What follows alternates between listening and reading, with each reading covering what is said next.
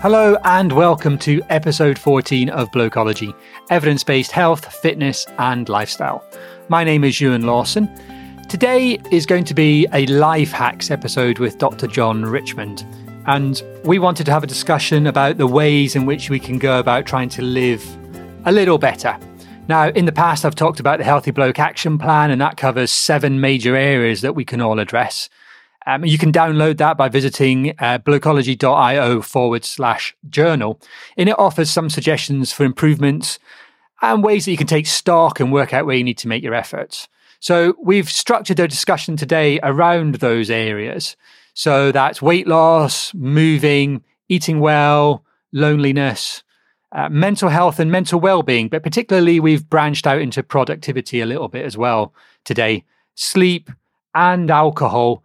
We've covered all of those in today's episode. So we're just going to crack straight on with that. But the first thing I wanted to say was that the podcast has always been rated as explicit on Apple Podcasts and in other places. There is a little bit of swearing in this one. I have to say it all comes from me rather than John, but I am slightly notorious for swearing, I guess, in real life. I've restricted myself in the podcast by and large, but there are a few that slip out here.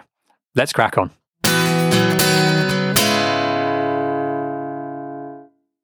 Okay, so today we're going to talk about the seven areas in the Healthy Bloke Action Plan, and maybe just a few hacks that have worked for us and a couple of suggestions. So actually that we can start to think about how to improve things, because a lot of the stuff in the action plan is about assessing where you are and having a bit of a look at what your priorities are going to be, rather than actually, there are a few tips in there as well, but actually now starting to think a little bit more about what we are doing, what we do day to day, week to week, to try and improve those areas as well and keep on top of them. So we could run through that. So that sounds good. I should ask how you are generally before I go any further. I'm good. So I've started running again. Okay. I think I mentioned in one of the last time we talked, I was saying that I'd sort of had a period of not running for about 6 months because I sort of thought I was going to concentrate on cycling, which I ended up not doing. And I really, really missed running. And now my daughter's taken it up again, and we're heading towards a 10K in July, which I'm going to do nice and easy. I'm not doing too hard training, and it's really pleasant. Yeah, good. So that's good. Yeah. I'm definitely happier when I'm running. Although maybe it could be just summer. It's hard to remember previous years, isn't it? I mean, obviously, I know you've been away traveling for a few weeks, but the weather has been absolutely mind-bogglingly good here in England and in Britain. It's been great. I can't remember if I saw you. I had a week in Arisaig up on the west coast of Scotland. I saw the picture on your Blocology blog thing, and that with the picture of the dog with egg in the background. It was lovely. Oh, it was insanely good. I mean, the weather was to the extent that we had to get out of the sun. It was too hot. On the beach, which is just like unheard. Which is just like it's like that's like a it's a weather event in Scotland. When that happens in Scotland, it's not just a it's not just a blip. It's an it's an event with a capital E. Meteorologists are taking interest. So ironically, though, I haven't been running so much because I pulled my calf muscle while I was away running on the beach. So much so the running on sand thing. And I was all right. And I was able to just hard work on sand. Yeah. I think I just overcooked it actually. And, and then I was all right for a week, and then I went out on the fell, and I was just on the back of the hill locally, and it went again, which was really weird because I've been running for half an hour and then suddenly got another twinge. And so I've been off. I've been taking it very easy since then. But I was out for like nearly an hour day before yesterday, but walking on the road bit and being very careful about walking up the hill and just jogging down the hill. So I'm kind of getting out, but having to take it really easy. But I've been out cycling. As you've been doing less cycling, I've been out doing more cycling. Yeah. So that's the advantage of mixing up, I guess. Yeah. It's always can do something. You can do this, you can do that. But I do think running's the best. If you can run... I think that's really nice.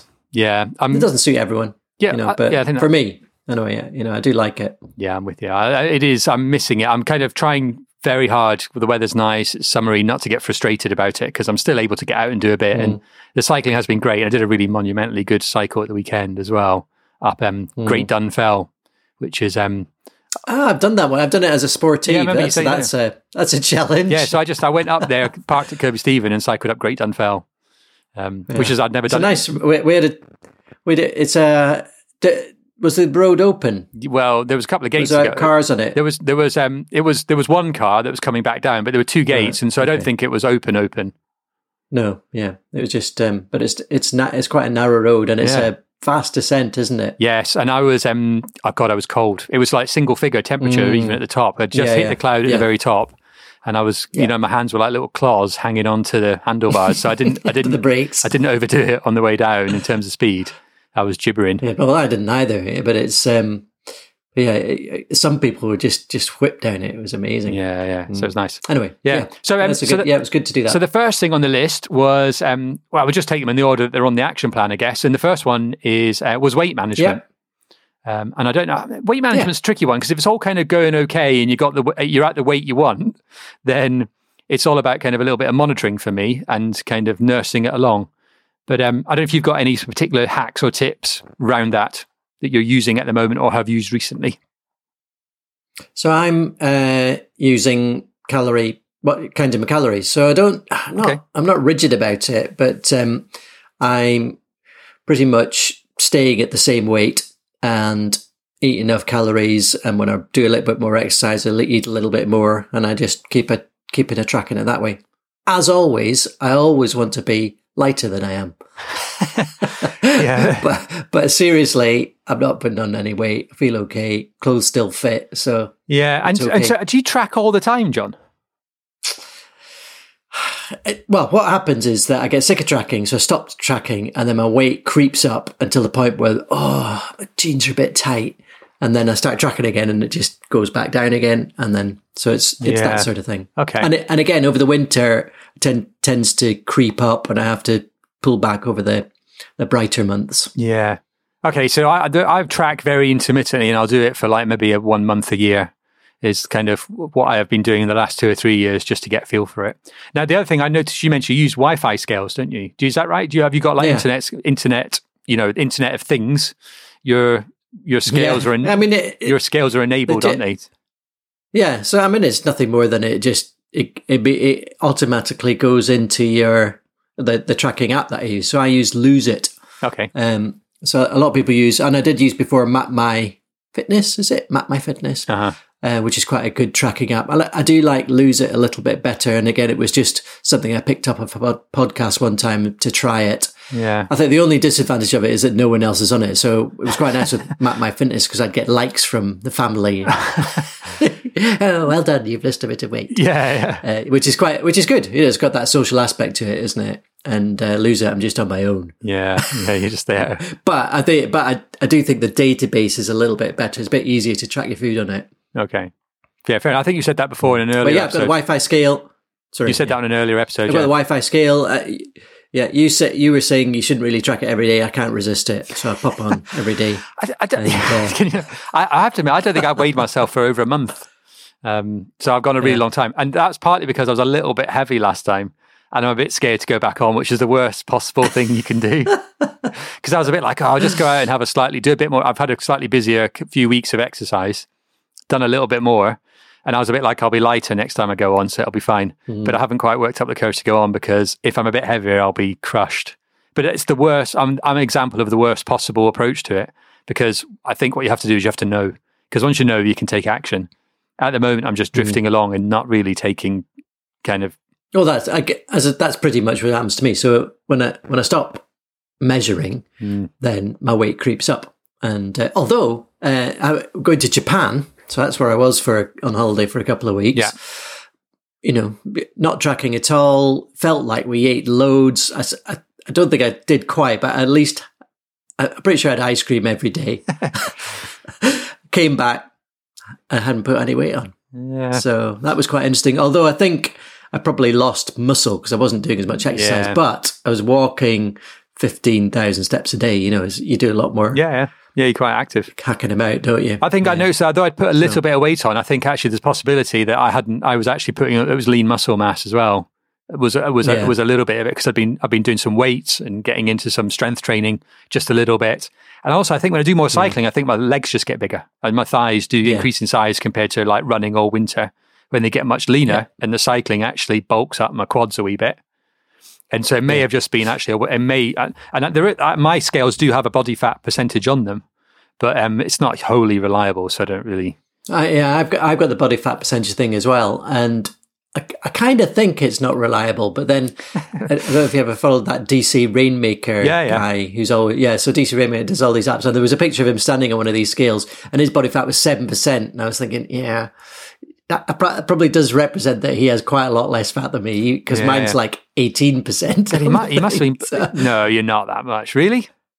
You're 18. Well, I don't know how accurate it is. No, that must be well off. You're not 18%. My scales read about 10, 11% as a by and large. And I actually have been sad enough. And this is, I suppose this is one weight management hack, if you want to get into, is that I actually bought myself a pair of calipers. So the little body fat calipers, they were just plastic ones off the internet, cheap as chips, just a few quid. And you then obviously measure your body fat at the triceps, a certain point above your hip and wherever else. Yeah. And you can go on the internet and you measure the exact width of the fat and plug it all in. And I did it, and it came out about 1% less than my scales read. Scale.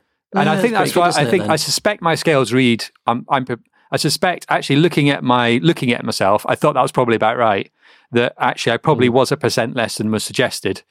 And I'm around 11% generally, but I think in reality it's probably more like 10. But I'm not significant. I'm not 8% leaner than you, that's for sure. So interesting. So I guess So anyway, I think the point of it is that it's not accurate. However, grossly, I think I think DC Rainmaker is probably quite a lot thinner than I am. I'd have seen photos of him. I don't remember him being super lean. Yeah, that's 7%. That's really lean. I mean, that is really lean. I mean, maybe he only took pictures of the scales when he was super lean. 7% is ridiculous. So I suppose I guess the one thing you can say about that body fat and that sort of is that at least you can track trends, though, can't you?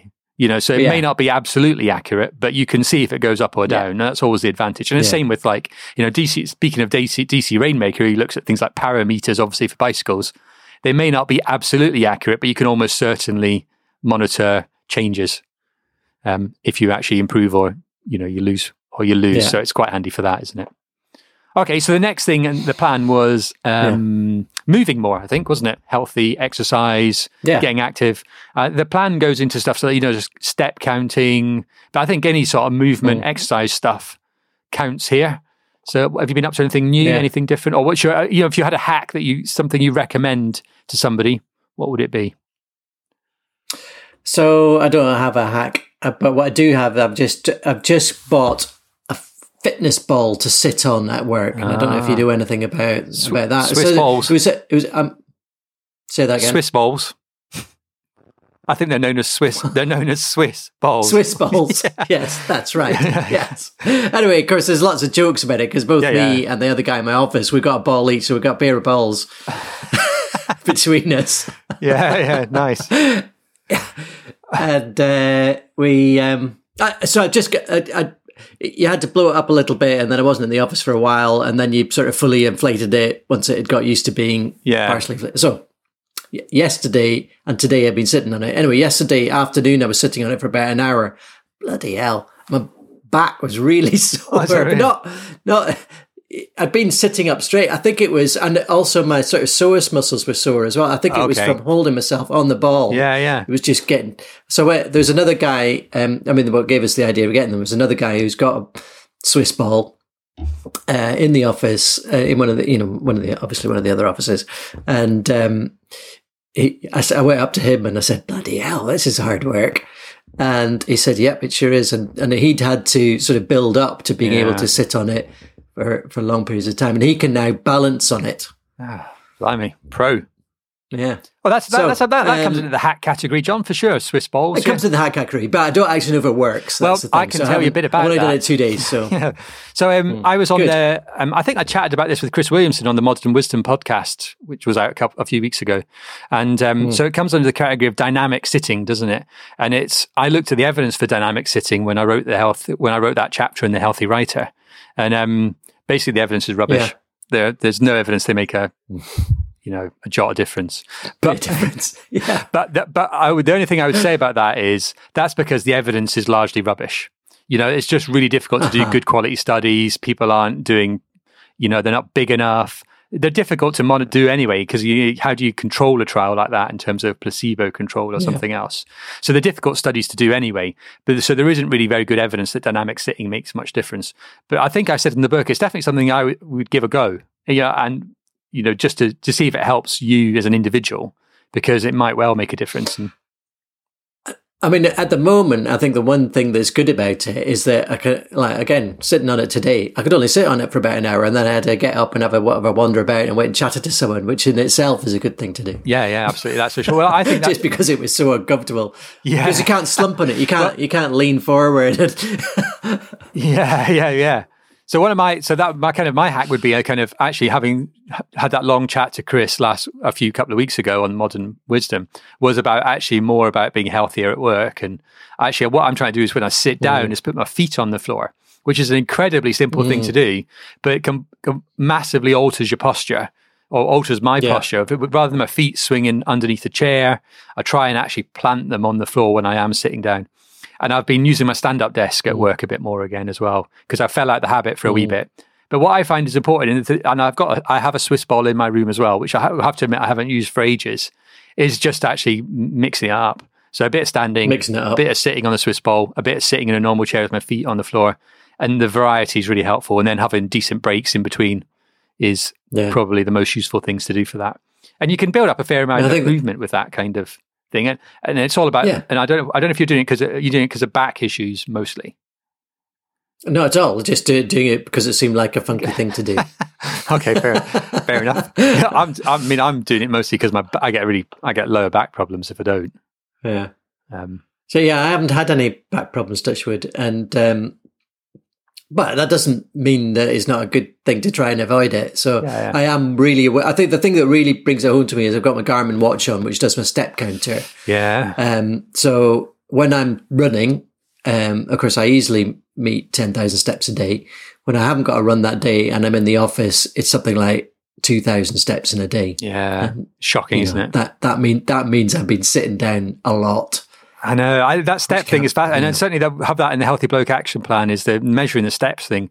And I notice that big difference. If I go out for a run, I'm out in the fells for an hour, 10,000 steps before I even, headed off to work, practically. Yeah. But, and the days where I'm really bad is the days I'm working at home.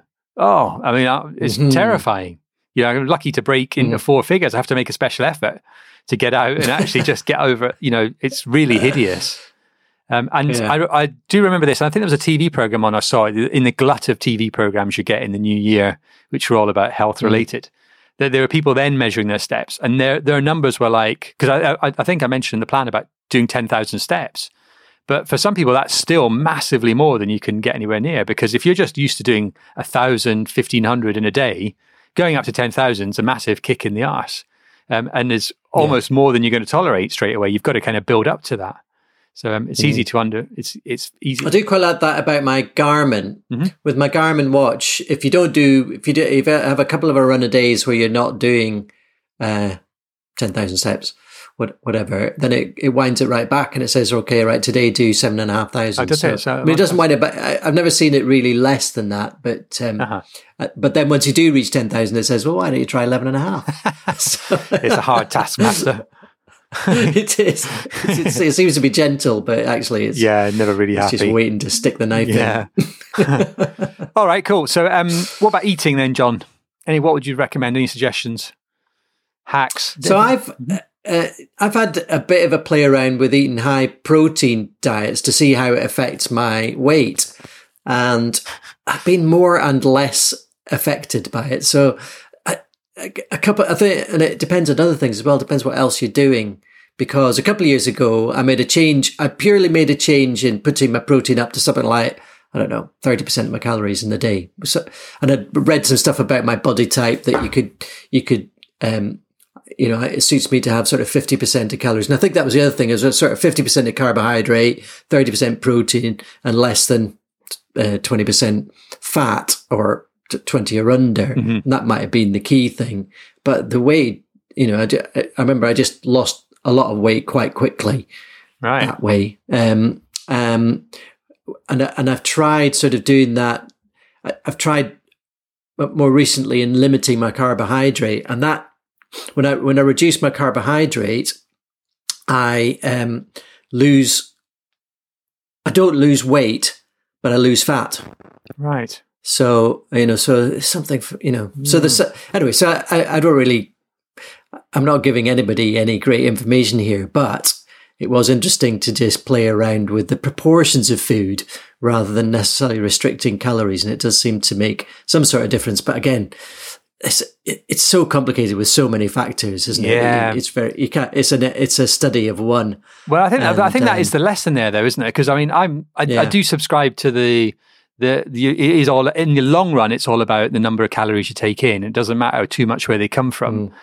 There you get these individual effects, and people, you respond differently. And that's probably that's the biggest lesson, is that sometimes it's okay to, as you say, it is a test of one, but then you only really give a toss about that one person.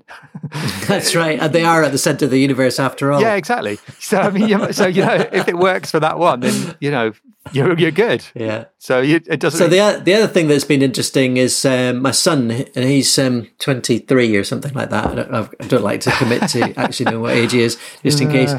But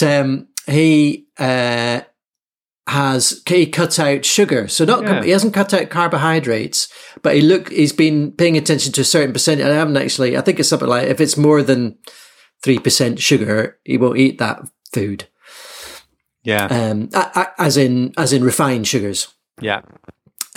So, and he started at New Year's, and I think by March or April he'd lost. I mean, he wasn't overweight, but he'd lost 7 kilos, and now he's really lean. Wow, yeah. And so that made a big difference to him, with just cutting out that refined sugar. Yeah, I think it does two things. One is it reduces your calorie intake, because you're not going to eat the thing that's not really sugary, because it's not on your list of things to eat. So yeah, I think that's right. I think you can lose weight by improving the quality of your diet. That's kind of that's probably cutting out that refined crap is doing that, isn't it? It's massively improving the quality of what you do take in, and so it makes a big difference in that regard.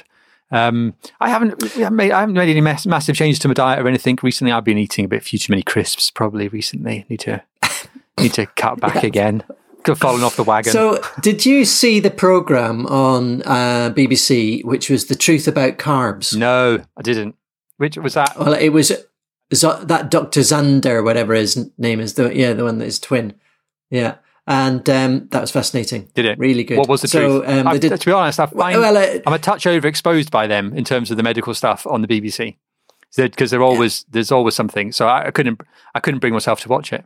I have to admit. Well, I'm glad I did watch it, because obviously I'm a little bit obsessed, and I'm always looking for some easier way where I could perhaps eat ice cream all day and lose weight. Yeah, yeah. And anyway, so it was. What was the truth? There was a lot of stuff. Well, okay, so there was lots of truths. Yeah, but the main thing was to avoid potatoes, white flour and white rice. Okay. And to preferentially eat bread that had been made by with stone ground whole wheat. So stone ground means that it's not heated up when it's so that you don't get any denaturing by heat. Yeah. With the stone ground thing. So, and if you eat those sorts of fibrous food, fibrous carbohydrates, they don't get broken down as quickly. They get through to your large bowel, and there are benefits to be seen there in terms of they promote a particular type of bacteria, which I hadn't actually heard of, and there wasn't any depth behind that as to what the research was around that. Yeah. But I got the fact that you're getting a much slower carbohydrate release, and if you eat the stone ground whole wheat bread a bit stale, or actually, maybe it wasn't stale, but anyway, or frozen. Yeah. And then after you've frozen it, you've toasted it, you get even more of these complex carbohydrates. What the fuck? Eh? So what about that? So you're saying... Yeah. So it's like, what was so great about it was he was describing my life, and I was like going, yes, get in there. So you have to freeze your bread and then toast it. So I make my own bread. So I always make two loaves.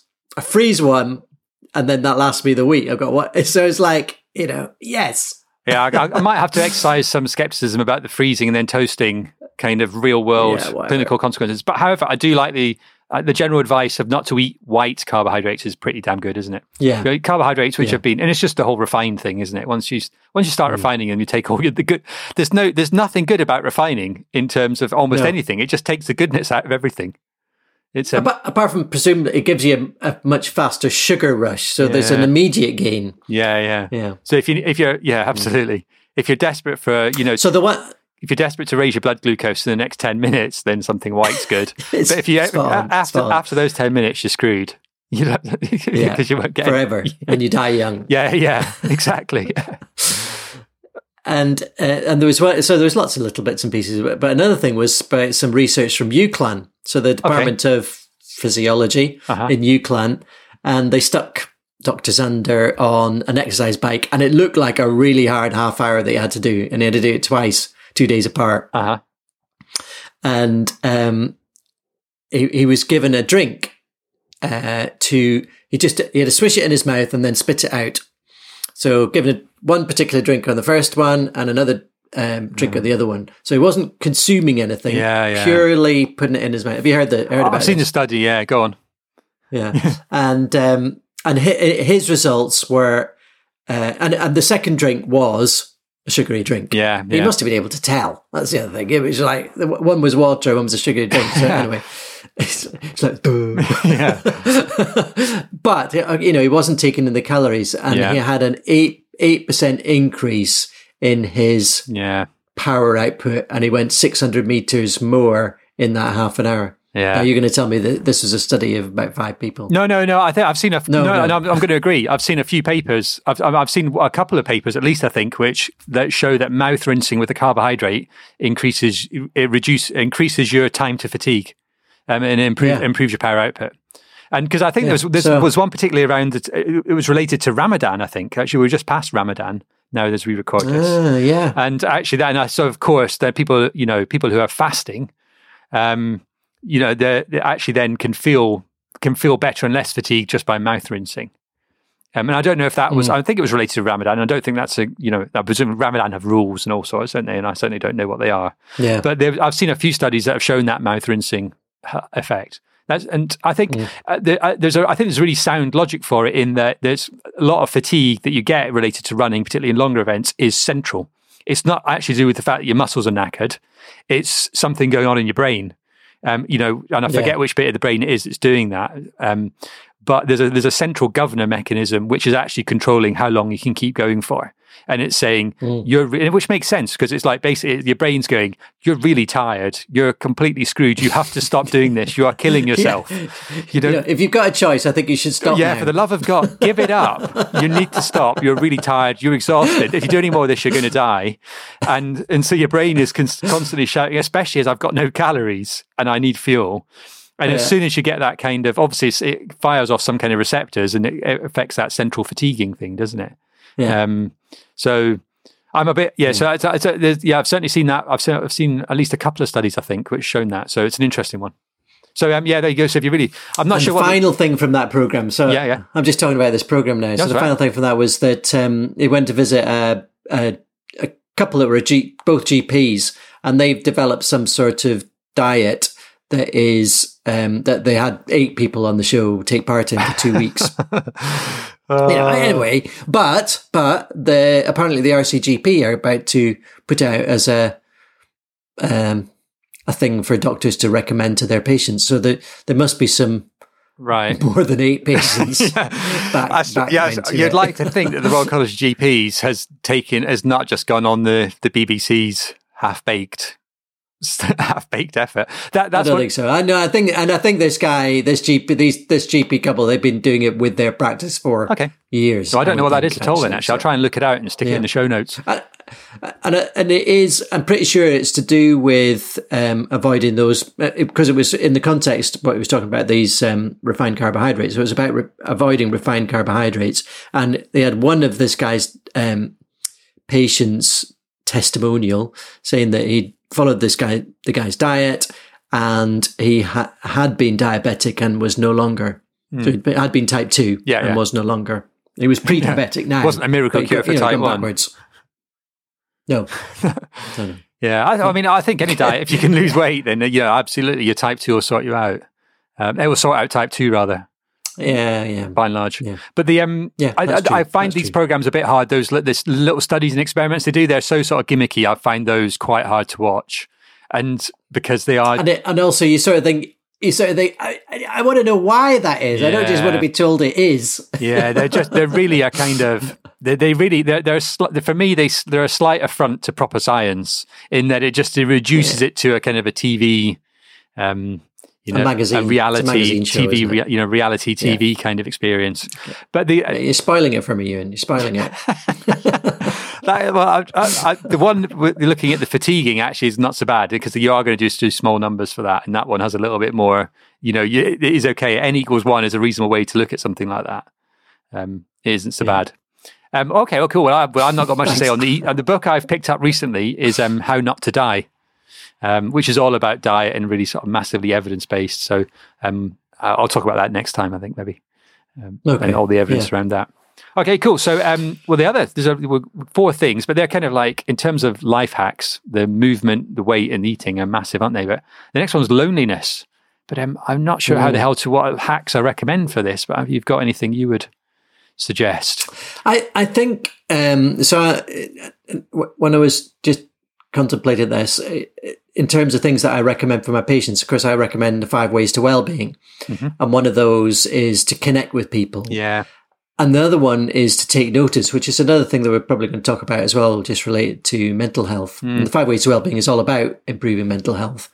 But I think some of the loneliness thing and the hack around it is to actually take notice when you are interacting with people and valuing that. Yeah. That you're not, because as with all negative thoughts, it's very easy to have them.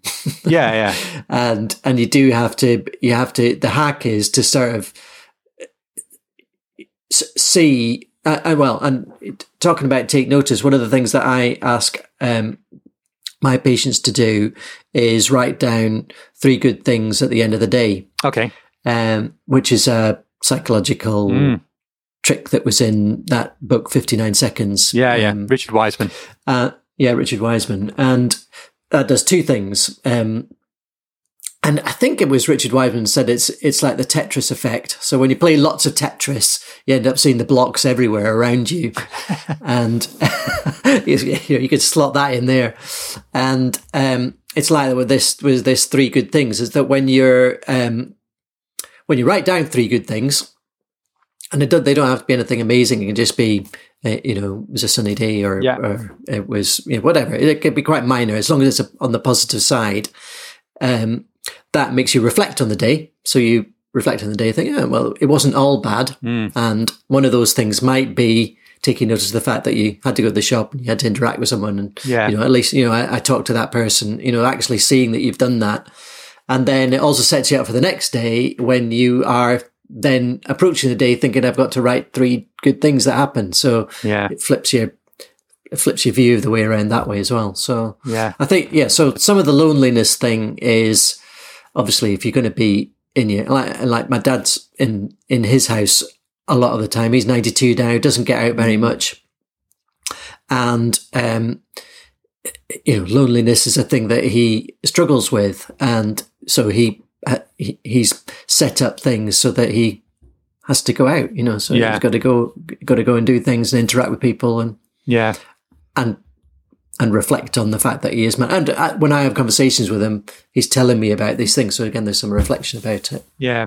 The gratitude is probably, that had occurred to me that the gratitude diary log thing might be a really good way to tackle loneliness. So it's just recognizing when you do have connections with people and, and actually just, I'd say not missing those and being aware of them. It's really, really useful. There's tons of evidence. Mm. So there's not tons of evidence. There's some quite good evidence around the gratitude diary stuff, isn't there? I think it was Californian psychologists, Emin and McCulloch, who kind of looked at this first and found all these positive health benefits. And I know there have been psychology researchers since in particular that have looked at it and, translating into some genuinely better physical health measures and improved outcomes because it can probably reduce stress, reduce anxiety, help improve sleep, other things.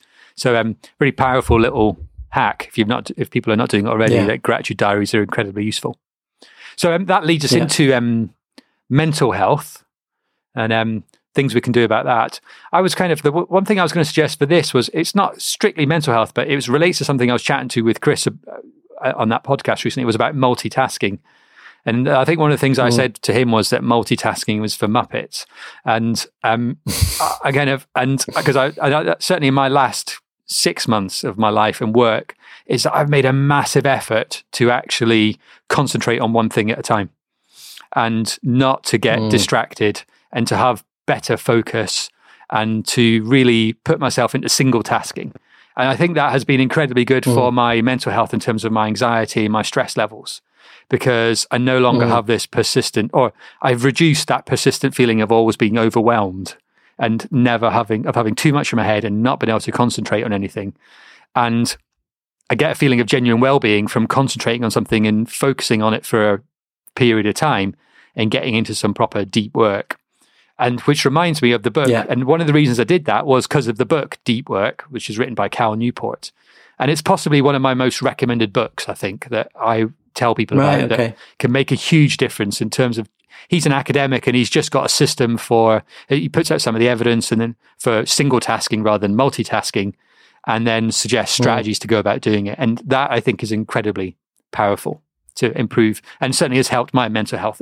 You could argue it's a productivity thing, I suppose, rather than mental health, but I think one of the benefits has been more about just reducing that sort of anxiety around having too many things to do and too many inputs all the time. I think you're like me. I don't like to tie you with the same brush, but leaving things to the last minute, of course, is a way of single tasking, isn't it? Yes. Yeah, I know you're a lot better. You know, so I think, yeah, I don't know. I'm just probably making that up. You know, I used to worry about the fact that I left things to the last minute, but actually, you know, it works. So I think you're probably right. That deadline thing is the it's like the old Douglas Adams quote about it loves deadlines. That the sound they make is the whoosh by. But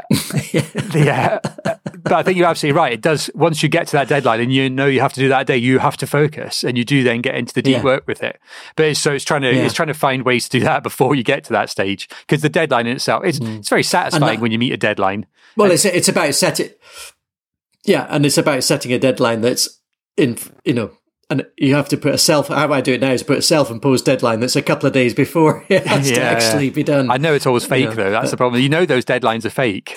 I find I'm a lot better than that now. I can slightly suspend the will to disbelieve about them now. That's quite good.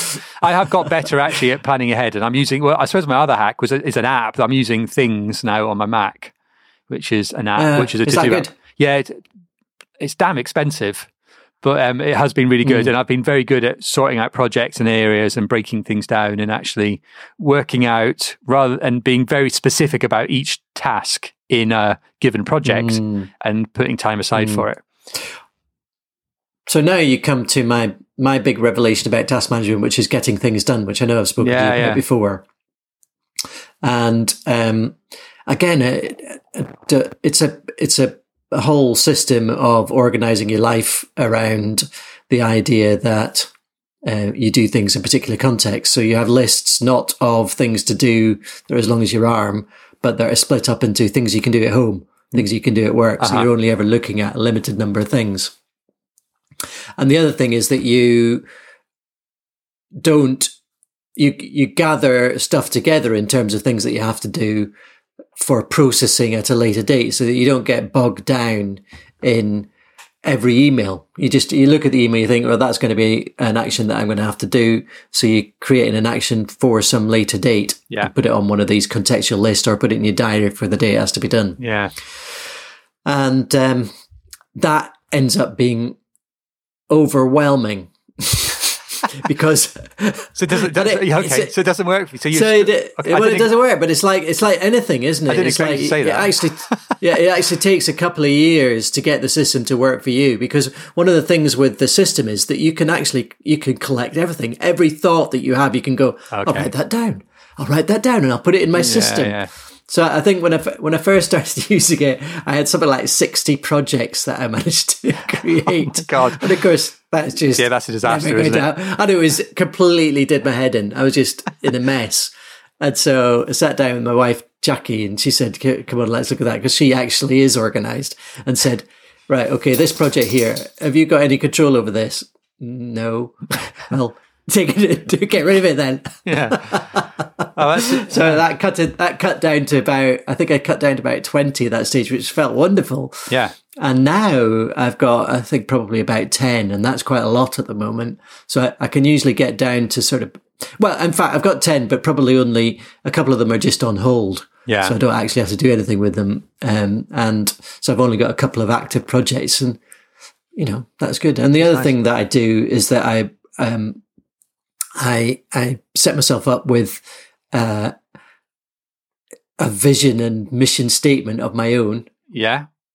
With a series of core values that were, you know, so it worked out my core values. Yeah. And now I try and keep my projects to those. Yeah, yeah. You know, so that it limits it. So if I come across something which is not one of those things, I just go, that's not for me. Yeah. So it reduces that shiny bauble kind of syndrome there, where something comes along and you think, and you just get distracted, of course, and you look back at whether it matches your set of core values and your vision and your mission. Yeah.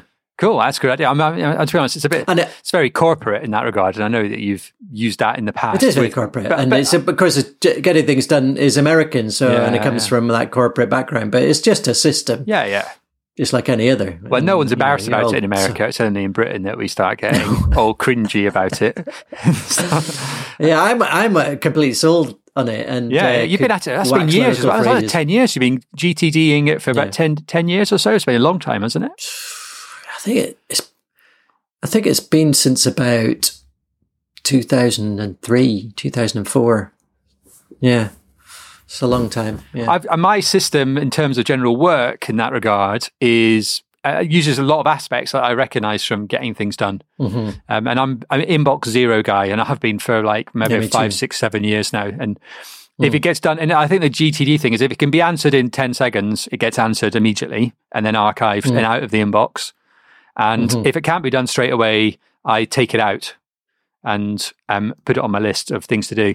And then the key is, the key is not to work out of your inbox ever. You go in, you get the work, you get out again, and you never have your inbox open. Yeah. And it still amazes me at the university that I feel also for the admin staff. I mean, the academics, I've got no sympathy for them because they've got control over their lives. And so if they haven't worked out how to do it, then I've, more fool them. But it's the admin staff I feel really bad for, because they sit there and they're expected to answer emails immediately. There's this culture that actually an email shouldn't go unanswered for a couple of hours. And that means that they sit there with their inboxes open and getting constantly distracted by new emails pinging in, all that sort of stuff. And, well, I think a really good hack is to, and I've got, because I'm new at work, I haven't done it yet, but I've done it in the past, is to switch off those notifications that come off. It pings up and tells you you've got a new email. Yeah, it's no excuse. You must switch them off. Yeah. I think there's a basic email kind of management. If you're not doing that already, that's a massive instant win. I have to say, I don't even look at email on my university computer. It's not on there. I don't open Outlook. It's on it's my own computer, and I just open it up when I need it. So there's no chance of me getting a notification because the app's not even open. So that's a really good idea. Outlook does have Outlook is nice, and it's got an offline facility as well, so you can turn it offline. So when I do use it for my university email, I go in, it's offline. I know it's offline when I get in there. I can get any work. If there's an archive and I need to dig out a document, I can without looking at any other work. And you can then, when you want the emails, just stick it online, and I turn it offline again immediately. Answer all the emails, and that's it. And I try very hard to avoid email ping pong as well, which turns into a kind of an instant messaging thing. And I use, I suppose that's another hack, is when I use Gmail, I use Boomerang for Gmail, which you can get. I don't know that. Yeah, you can get it for free. And it does all sorts of different things. It can do stuff like you can send a reply, and it can make say you're trying to get a sale or something. You can send a reply, and if you haven't heard back from someone within a couple of days, it will ping it back in your inbox. But what I almost entirely use it for is its send later function. So, and if I know that someone's likely to be at their desk, I send them an email. I'll deliberately send it 4 hours later, so there's no chance of me getting an instant response. and getting it. So, because otherwise you're getting into serious. Brilliant. Yeah, you have to reply immediately. So it's like, that's it. I'll send it. And so they all go out in a couple of hours' time. So you don't get immediate replies, because you then get into this kind of email ping pong, and I hate it. And it's just a massive time suck. It is. Anyway, listen, loads of we'll have to get into productivity. I think it's all very relevant to mental health. Well, I think if you can get, that distraction and not focusing in on your work. Like today, I actually got some work done, and that is quite rare. Yeah, and I think it must be like that for everybody. Yeah, you know, you get something comes up and you go and do something else, blah blah blah, and you never get that solid hour and a half to actually sit down and crack something out. You feel, and it promotes well-being when you do. You get into that deep work. And it reduces stress, that kind of pervasive modern anxiety about having constant inputs. I think it's very worthwhile. I'm very protective about it. Like no email, but I don't look at my email before lunch as a general rule. And that morning is mine to look at. I make exceptions sometimes if I'm away the next day, or if I've just come back from holiday, I will just get in and clear my inbox so that it's done. But by and large, I'm very protective of it. Okay, cool. So the other, we've got number 6 and 7. I'm not sure there's been too much to say about 7, but 6 is sleep, and kind of hacks for sleep. And I mean, I'm not sure too much about hacks. I mean, all the really obvious hacks are all the sleep hygiene stuff. And if you're not leaving your phone out of your bedroom and you're kind of not watching TV and other things, Oh, I've got a question for you. Oh yeah. So is a Kindle bad for you in terms of your sleep thing? Wow. The only thing I say is I'm not so sure the blue light thing is a problem anyway. I'm not sure there's really great evidence about the blue light from screens. Full stop. Yeah. I mean, I've looked around a bit, and I think there is a little bit, but I'm not sure it's massive. And I do. And one of the things I suggest is the app F.lux or F.lux. Yeah, I saw you mention that. Yeah, so it just changes the color scheme on my Mac, and it gives me a nice. And I know that iOS, like Apple devices, do this as well, and I'm sure Android do the same. They will change the color scheme slightly to these sort of warmer orange hues and glows. Yeah. And I don't know if that works, but what it certainly does is reminds me that it's late and I shouldn't be looking to go to bed. I shouldn't be looking at a screen anymore. So it serves that function. I think that I have a Paperwhite Kindle, and I do. I find that when I turn it down at night, it doesn't. I don't feel that I get any effect from it keeping me awake. No. I mean, I think if it's an exciting book, I'll stay awake. And if it's a boring book, I go to sleep. Yeah, I get the same effect as I get when I'm reading a book, that I will be reading, when I've read the same paragraph 3 times and it hasn't gone in, it's time to roll over and go to sleep. And that, that's a no fail technique, that is. So once I get to that stage, I just roll over and I'm gone. And that's my preferred option. So I've been talking to someone recently about sleep, and one of the things I said to him, you're not going to get 8 hours of sleep unless you're in your bed for 8 hours. I don't know, some of it, a lot of the sleep stuff's common sense. It's stuff your granny would tell you. And I think a lot of people do struggle to stay in bed. It's hard. You get really agitated, and your mind's going and things like that. And one of the things that's useful to have that from that point of view is a bit of meditation technique, isn't it? Yeah, just that ability to rest your attention on your breathing. Yeah, and everybody gets distracted, and it's just bringing it back to the breathing again. So it's it's a good little technique. It's a useful skill. Yeah. I mean, I haven't done much of the meditation stuff. I know you've done more, like with, I've dabbled in this more than I have, but I've done a little bit of yoga in that. Even just that, I can think of a couple of little simple things, which is just working from your toes to your head, thinking about every muscle and relaxing it. You actually discover you have got tension in areas you didn't expect. I think I've done the Headspace stuff, and Andy Puddicombe, I don't quite know how to pronounce his last name. What he talks about is that it's about being present, and it's practicing being present. And those thoughts where you're just spinning away in your head, I can't get to sleep, or you're thinking about what happened during the day, you're wondering what's happening about the next day. Those are that's just not being present. That's being away. Yeah. And I think the thing with working up your toes and all that sort of thing, all of those are just exercises in resting your attention on things that are happening right now rather than on things from the past to the future. Yeah. I've got the Headspace app on my phone and have yet to do anything with it at all. But do you still use it now, or you used it quite a lot in the past? Yeah, so I did it probably daily for... No, I think I got it. If you do like a month, you get an extra day, or there's some sort of, there's a reward scheme, and I managed to do everything apart from the year. And I think I got up to about 325 and ended up missing it. It was like, no! That really messed up your mindfulness. Yeah, it really killed me. And I haven't done it for a while, and I keep on trying to get back into it. It is an extremely difficult thing to do, to actually put 20 minutes aside when you're not doing anything, and when you're giving yourself the permission to not do anything. Yeah. And that is really hard. Meditating itself is... It's a good point. But it's not exactly hard. It's not exactly hard, because all you're doing is do nothing. And it is hard to learn the technique of... And I think the more you do it, the worse you get at it. It feels like it's one of those things. And when I have a break for a while and I actually sit down and meditate, it's really good. I think, actually, I've got this. And then the next day, I'm just rubbish again. My mind's all over the place. Yeah. It's practice, isn't it? It's a skill. I mean, there's a couple of things. I would say is this, there seems to be really good evidence for mindfulness, in terms of your mental health, sleep, a ton of stuff. It's all there, isn't it? It's, and it's, I mean, it's almost painfully in vogue in terms of the medical profession and even medical education and stuff, like, the involvement we both have with that. It's everywhere that we should be teaching medical students how to be mindful. And it is painfully, message at the moment.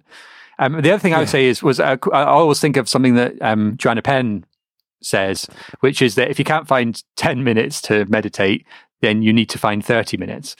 Is that that actually... If you can't find that 10, then you're really in trouble, and you should be probably doing a lot more.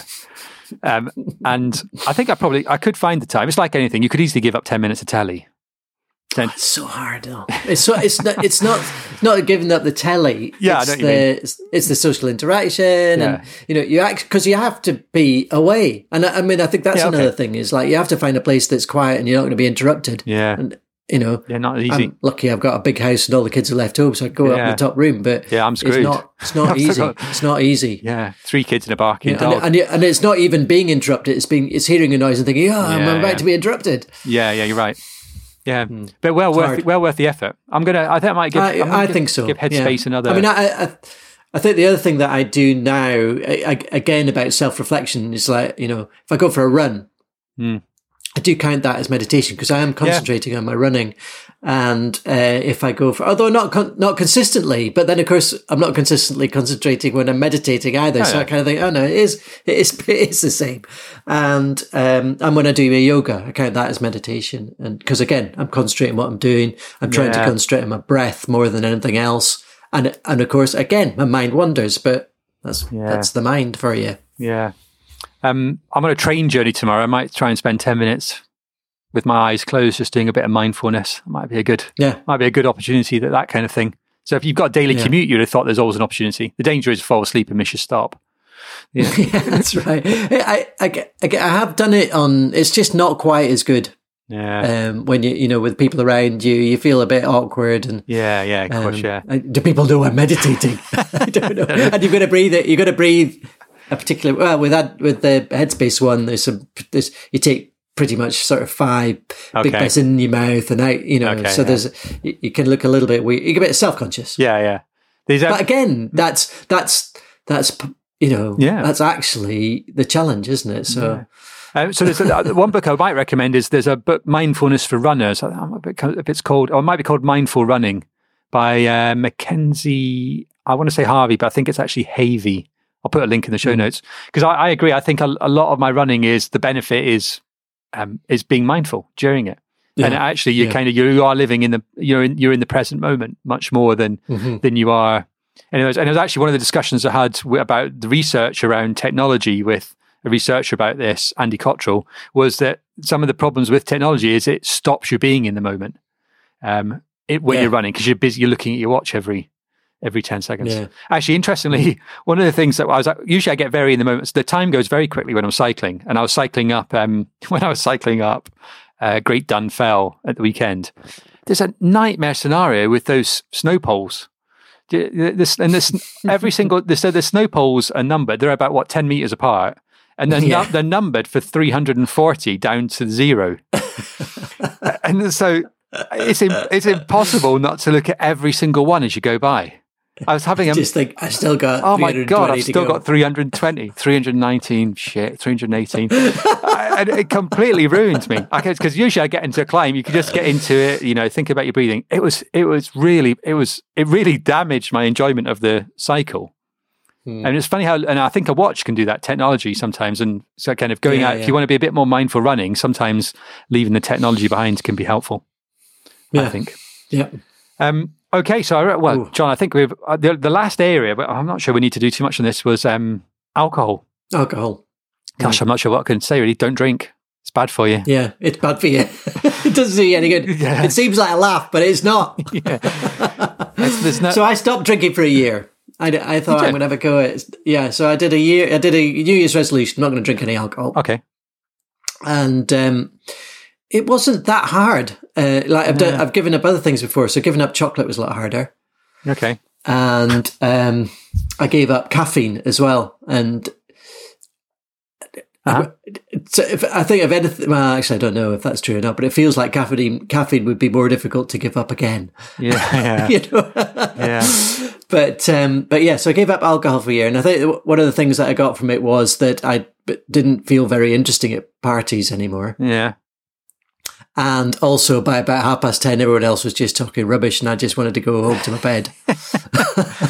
Yeah, so that I became aware that actually, when I'm drunk, I'll be talking rubbish as well, like that, and it's just you're just saying the same thing over and over again in a sort of excited kind of a way.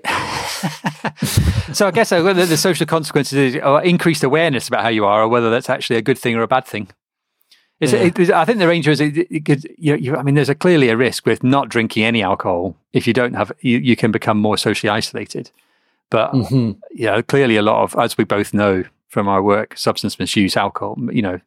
Most people drink too much, and those who drink really too much do unbelievable damage to themselves. Yeah, and it is. It gets a grip of them. Yeah, bad. And that's it. It's a frightening thing. Interestingly, I've not deliberately given up alcohol, but I had a pint last week, which was the first alcohol, and I didn't even realise I'd done this. It was the first drink I'd had since the previous October. So I'd gone 8 months and hadn't noticed I hadn't drunk any alcohol. So it's just not part of my life at all, really, as a regular habit. And I suppose I think.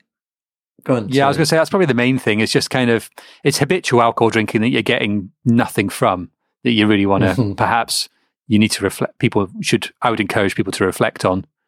And it's like with all drugs. If you do less of it, it works better. Yeah. When you do have a drink, it's amazing. The problem, it works the other way with alcohol slightly with me. So I do have a drink now. I feel so terrible, and noticeably, even with a couple of pints the next day, it puts me off having it. I don't feel tempted to have more again. I feel even less inclined to. So I suspect as I get older and older, I'll drink less and less and less, I think is probably the way I'm going to go.